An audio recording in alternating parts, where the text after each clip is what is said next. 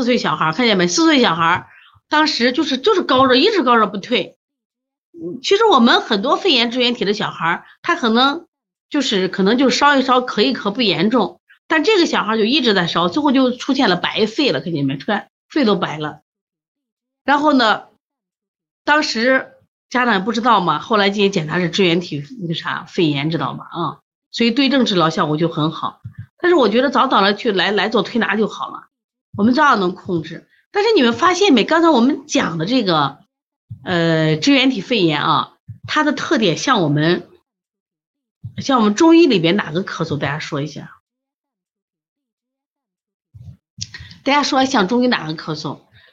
第一个咳嗽比较时间长，这是一个；第二个咳嗽干咳为主，夜间加强，是不是？咳的时候嗓子还痒。那我们说像什么咳嗽？比如说阴虚咳嗽，他不像积食咳嗽。积食咳嗽一定生痰来，积食咳嗽2-3天后呢，痰多了。你想嘛，它是有实火的，会生痰，知道吗？它会真的像燥咳、阴虚咳、气阴两虚咳都可以。对，它以干咳为主嘛，干咳为主的话，你看它会有燥咳嘛，我觉得它就像燥咳。而且这个秋冬天多了，咱们现在你看东北现在都已经来暖气了吧？有没有东北的朋友们有暖气了没？这个子寒啊，烧到38度自己退了，如果连续2-3天不烧了就没问题，有的是第2天又继续烧开了。四豆饮都可以喝的，四豆饮既可以消食还可以扶正，可以的。对，开来暖气了。所以说来暖气以后你发现什么呀？屋里很热，外面很冷，这就是燥症。秋冬是燥嘛，说为啥燥邪就不好调嘞？燥邪伤肺比我们说的积食、外感风寒那些都难调啊。所以说支原体感染它的咳嗽主要一个特点就是干咳，刺激性干咳。所以说我们按燥邪伤肺一定要去扶正，清肺润燥。你不要光清它，你还要润燥。白云洞药店，到药店买，白云洞是个药，你到药店买能买着啊，都能买到。这个就当成日常，最近给它喝着，一定要喝着。你看补气养阴，这绝对是虚症。你看小儿支原体肺炎病程长，后期是咳嗽缠绵难愈，表里同病，既有表病也有里病，是不是？表病是外感的病，里病是自己虚的病，知道吧？虚实互见，寒热错杂，这是不是一个难调的病？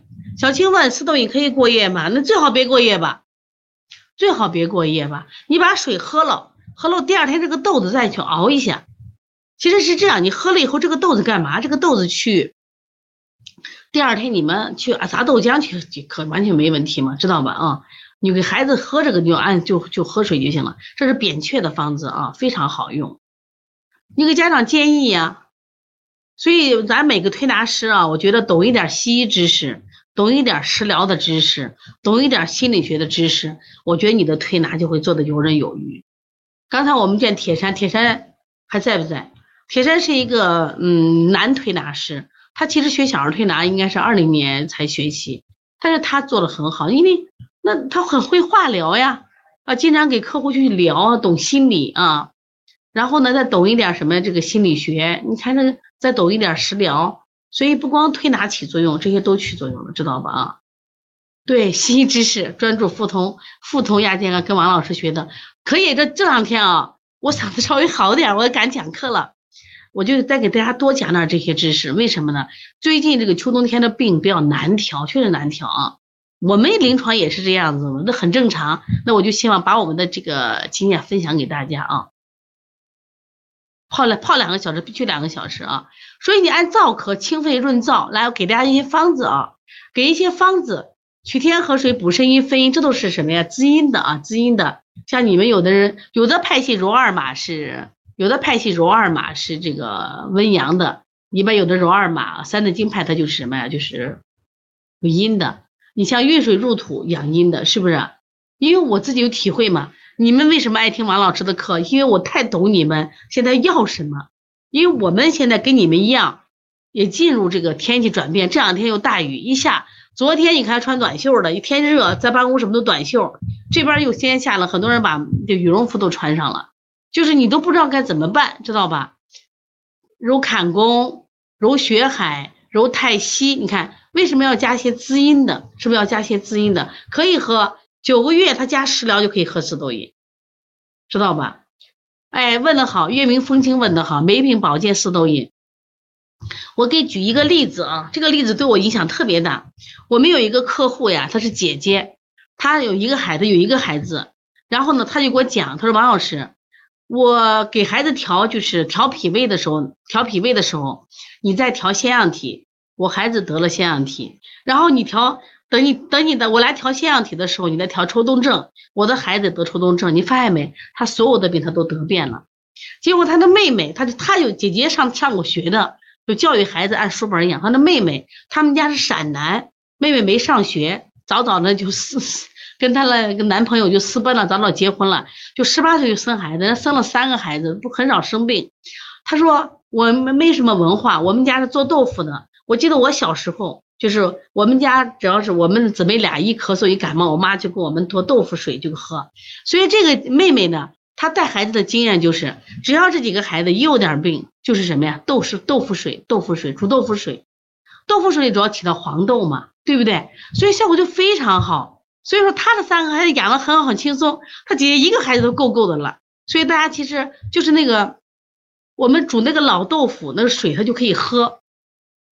黄豆水也可以，4豆饮当然最好了啊。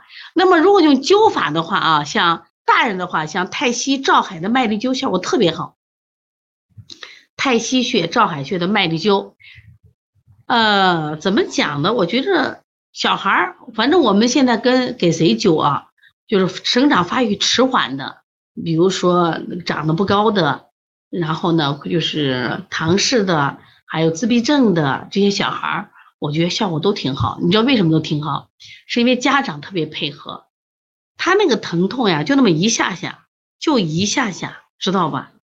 你这2天我让他们一直给我揪这个太溪照海的了，就是你一下下，我觉得你跟扎针一样，扎针那么一下能承受，他就能承受，知道吧？而且那个7壮里边，其实真正感觉到疼的话只有3壮，知道吧？有回放啊，可以小孩可以用手指灸，没问题的，可以用手指灸。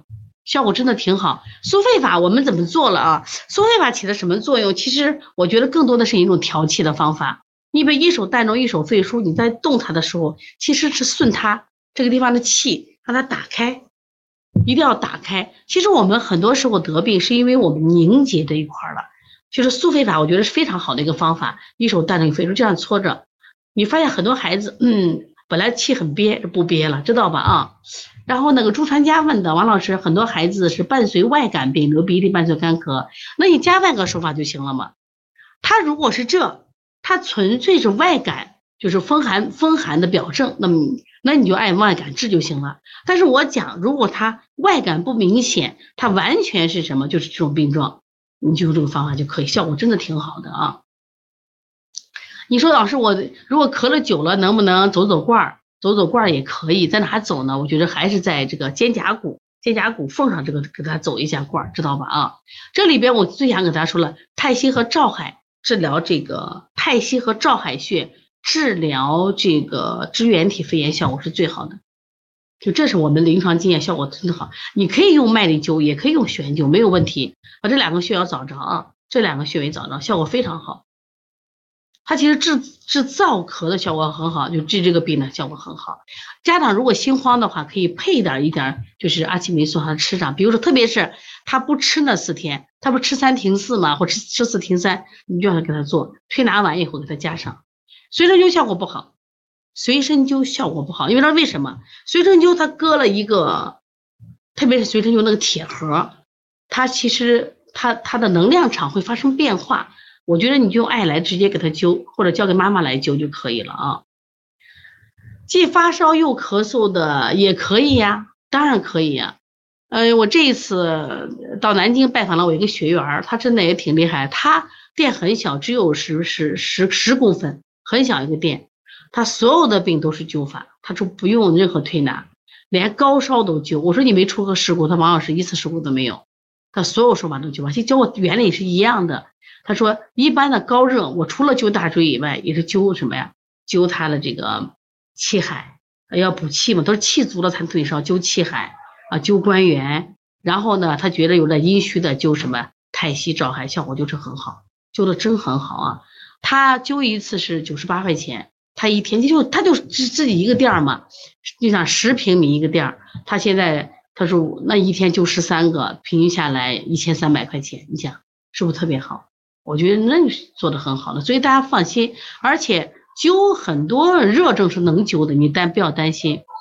隔姜灸的话更多是祛寒，我觉得支原体咳嗽的话，我不建议隔姜灸，你就什么呀？太溪照海、麦粒灸，或者是用这个悬灸，效果是最好的。哦，可以就是搓正法吧，啊，搓正法是可以的啊，可以的。这个里边你看这个穴位取了一个什么呀？遇水入土，它其实也是滋阴的，它把这个水给脾了，脾湿润了一样，那我们的肺就润了。为什么这个病在秋燥的时候这个病多？就是跟燥有关系，所以一定要养阴，一定要养阴，但是要补气补血。如果这个孩子，咱们在法规的完全是中医里面来，这是一个虚症，咳得久了气虚，其实还可以加上补灸气海，一定要把气海，你不要光去止咳，不要老清肺平肝止咳，补气补血应该再加一个气海。你看养阴有揉太溪照海，然后呢坎宫当然是养阴的，像如果一个6岁以下的小孩，太溪照海你各灸5分钟就可以了啊，灸5分钟。其实艾灸大一点啊，艾灸大一点就一次就灸了，就一个5分钟就够了，两个啊，就其实它就10分钟就行了，足足够了。如果大一点的孩子可以灸到8分钟左右就可以。麦粒灸多省事儿来，麦粒灸就气壮，我觉得就是这个2-3分钟的事情，敢不敢做呢？我们这一次啊，苍龙摆尾你找我们的小编，我们的帮您看公众微信号就有了。这个实际上我觉得我特别喜欢这个苍龙摆尾这个手法。苍龙摆尾它是一个复式手法，它更多的时候是一个也是个调气的过程，就是现在的小孩任何病先调气，一定要先调气。所以这个呢就看以滋阴，注意要补气，我忘写了，你加个补气的啊，一定要加个补气手法啊，补气手法效果就非常好，你试一下这两天。那退烧回你讲，退烧的话咱们有一个就是水底捞月法。水底捞月法的退高热效果特别好，都可以在邦尼康公众微信找着。水底捞月法不是水底捞明月，是专门一个复式手法的水底捞月法，退高热效果特别好。让家长或者你每天来给他做1到2次，再配合着基本都退了，解决急症嘛。他现在高烧6天，你把它给他做上，他可能就烧3天就好了。把这方法一定要用啊，滋阴加补气补血。最重要2个穴位就是一定要灸谁？太溪和照海。我们这次那个论坛啊，这次论坛我想说一下苍龙摆尾，如果你不会，打开邦尼康公众微信，我们专门有，实在不会的话你找我们的小编，谁给你发的课程，找他让他给你啊。我跟你说